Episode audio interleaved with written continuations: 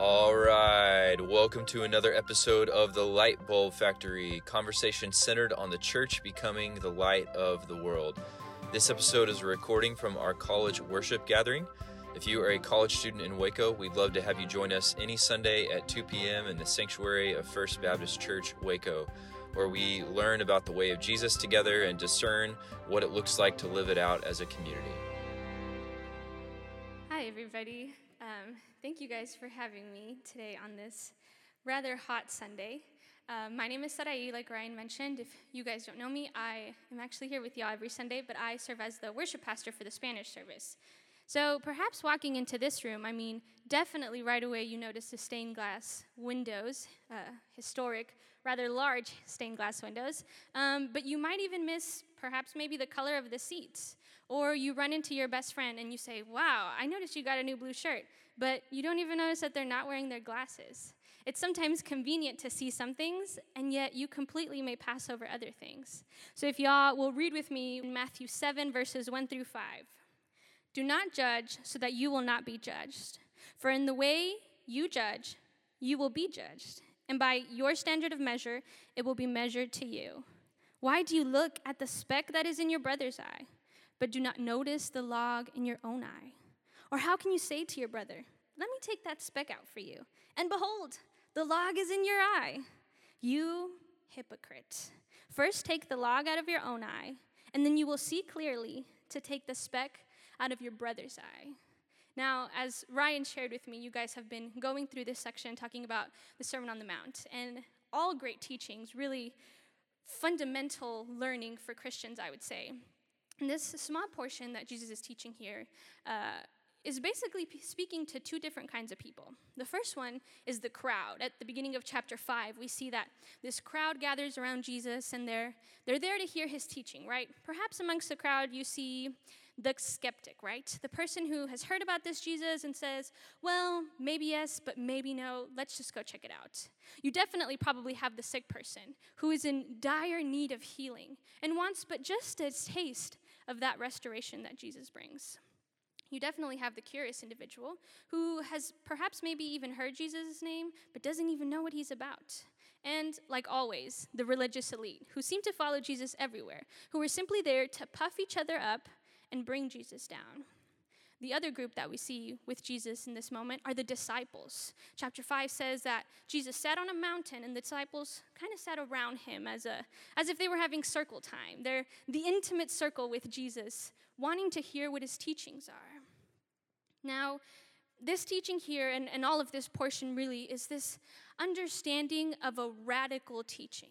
I mean, to think about it, take the log out of your own eye before you can take the speck out of your brother's eye? Who's even heard of that? What the heck does that even mean? It doesn't make much sense to a non believer. But to the Christian, this needs to be a transformational, foundational truth that needs to be a part of your everyday life. However, it's not that simple. It's not simply, all right, log out, check, it takes some power. It takes some power from God. You need to receive His grace and His Holy Spirit. And as believers, as children of God, we are blessed with that. We have been given that within ourselves. And we can put that into practice in this part specifically. There was once a preacher who had gone to the summer camp. Now, if you've ever been to summer camp, you know that you do all these wonderful, wonderful, super fun, tiring things all day long. And then you gather probably all sweaty, in this tight room to hear the preacher speak every single night.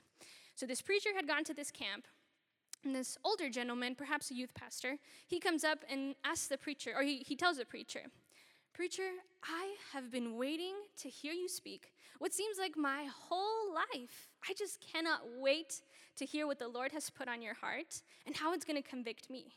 Now, the preacher walks away pretty, pretty happy about this. He says, wow, I didn't know people really wanted to hear me speak this much. All right, well, let's see how it goes tonight. The preacher comes up that night, and granted, it's the first night, right? Move in, getting to catch up with all your uh, summer friends, and he notices that the man is sitting to the right, kind of in the front row. He starts his message.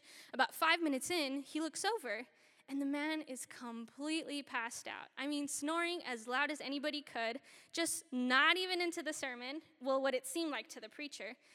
And he begins to kind of create this list in his head, and he says, Well, it was the first day. He probably drove from Waco all the way to New Mexico.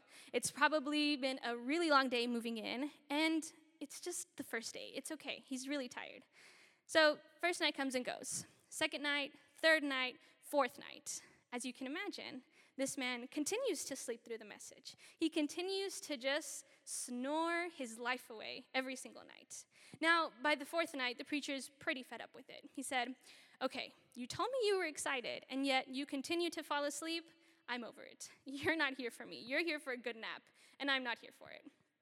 After the fifth night, the preacher gets down, sees the man sleeping once more, kind of begins to walk away, saying, Out of sight, out of mind.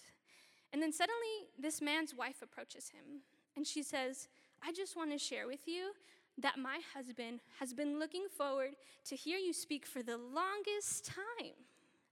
He was diagnosed with cancer last year, and they recently changed his medication. And this medication makes him really drowsy. So it's sometimes hard for him to stay awake. But I promise you, he has now lived because he has gotten to hear you preach. He used to tell me, as long as I can hear him preach before I die, my life is complete. As you can imagine, the preacher walks away feeling pretty guilty, like the biggest jerk in the world for thinking those things. And he goes and he cries out to God and he says, Lord, forgive me. Why have I thought these things? Why did this cloud my judgment? God says to love and to examine your life first. Beginning in verse 1, we see this call to stop something from Jesus. He says, Do not judge. Pretty straightforward thing, but usually when somebody says, Do not blank, it's because somebody is currently doing it. So either there was current judgment in the crowd, there was judgment about to happen, or judgment had just occurred, which is probably all of the above. There was judgment amongst the people of God, there was judgment amongst the disciples, there was judgment amongst this crowd. And might I say, there's judgment still today. So Jesus is calling these people to action. He says, Do not judge.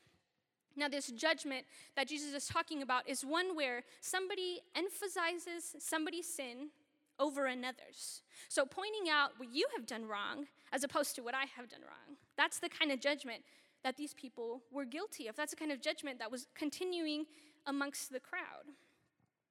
However, that's not really the point. The point is not to simply not judge and never speak to anybody or call out anything about their sins. We see in 1 Corinthians chapter 5 that Paul is calling the church, he's urging the people. He says, I know you see this immorality.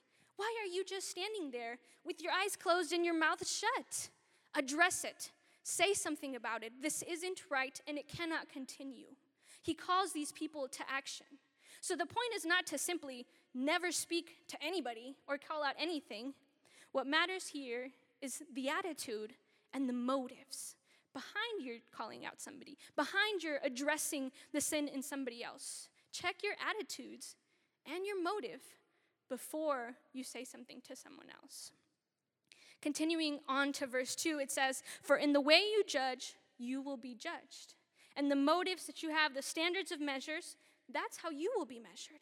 Now, this is a call to remember how God, how Jesus has treated us as sinners, as people who did not deserve his love, did not definitely didn't deserve his death. How did he treat us? How does he judge us? How does he address our sin? It's a call to remember to live as forgiven people, people who have received the grace and the Holy Spirit from God. Do not act as if you're without sin. Do not act as if you're some perfect individual who didn't need God, who didn't need his salvation.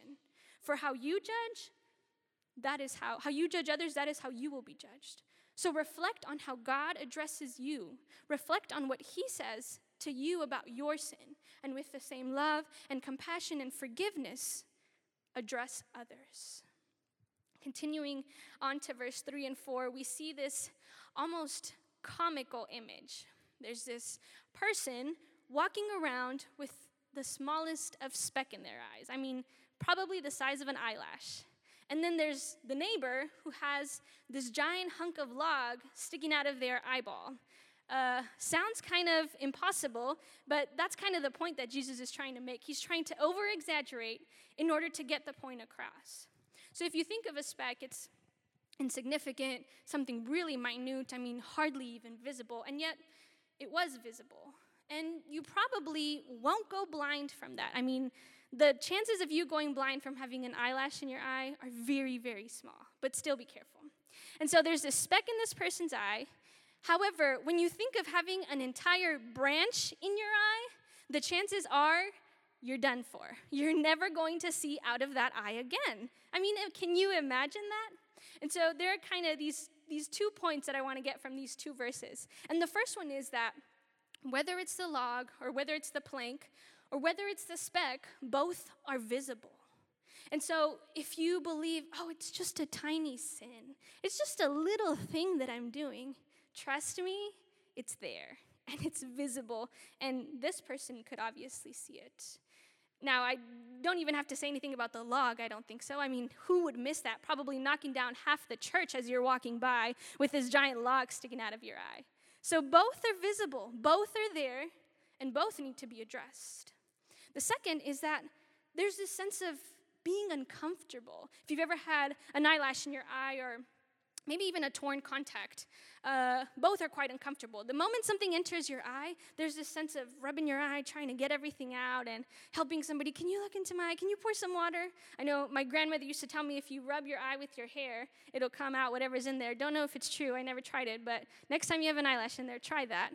And so when you have something in your eye, it's uncomfortable. Now, the log, much more uncomfortable than a, than a tiny speck but they're both bring, being uncomfortable, and they both cause this sense of unease inside of you.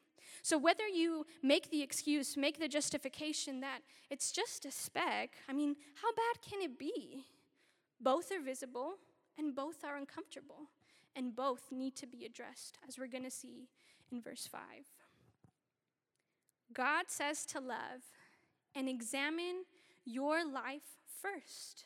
You walking around with this plank in your eye, you walking around with this giant Amazon sized branch sticking out of your eyeball, examine your life. As much as you like to think that you're perfect, as much as I like to think that I'm perfect, we are really not. And we hide it away. We think, oh, I'm a seminary student. Certainly not me. I have no planks, no specks. And yet, I promise you, they're there. I promise you, it's in your eye, and it must be addressed. We learned in the first four verses that God says to love and examine your life first. Now, ending with verse 5, God says to love and examine your neighbor's life. This last verse starts with a rather encouraging word You hypocrite. Now I can I can picture all the disciples at this moment saying, "Yeah, that was for you. He's talking to you. I hope you know that."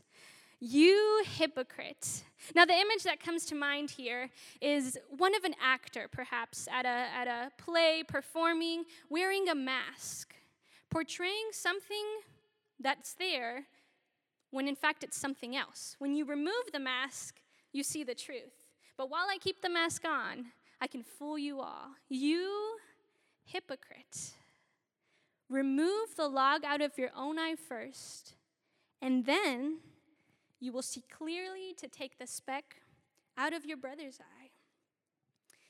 In this last verse, we see this call to action, right? In verses 1 through 4, it starts with do not judge, and then it shows how you've been judging. And now here it says, You hypocrite, remove the log and address your neighbor. It doesn't say, when you feel like it, if it's not going to offend them, when the mood is right, when you've had a really great lunch, then address your neighbor. It says, remove it and address. And that is where our hope lies. As believers, as FBC college ministry, we are called to remove our logs and address the speck. It's never simply for us to be comfortable at one point to say, ah, the log is out. I am free of that. But it's for the other. We do this, we examine our lives, we make sure that the sin has been addressed within, and then in love, in gentleness, we address the other. Now, if you guys can picture with me, I can see myself log out and then saying, You got something there, you're welcome, right? It's so easy to say, There's a speck in there, my log's out, let me help you out. But the truth is that that's not how God calls us to address the other. In fact, in Galatians chapter 6 verse 1, it says, "Brethren, even if anyone is caught in any trespass, you who are spiritual, restore such a one in a spirit of gentleness, each one looking to yourself so that you too will not be tempted." Even here there's a call to take out that log. But it says, "You who are spiritual, in the spirit of gentleness, address the other, in the spirit of love and compassion and restoration, really. It's not simply to knock your brother down and say, You a speck fool, I'm great, I'm gonna go and continue on in my life. It's always to uplift the other. It's always to bring them back into community, into communion with God, and not allow them to leave with a speck in their eye, but address it in the moment in gentleness. What a calling to address someone in gentleness. I mean, rather foreign concept today, I'd say. We're, uh, I don't know, perhaps rather abrupt. We want to be real, we want to be genuine and just say the truth.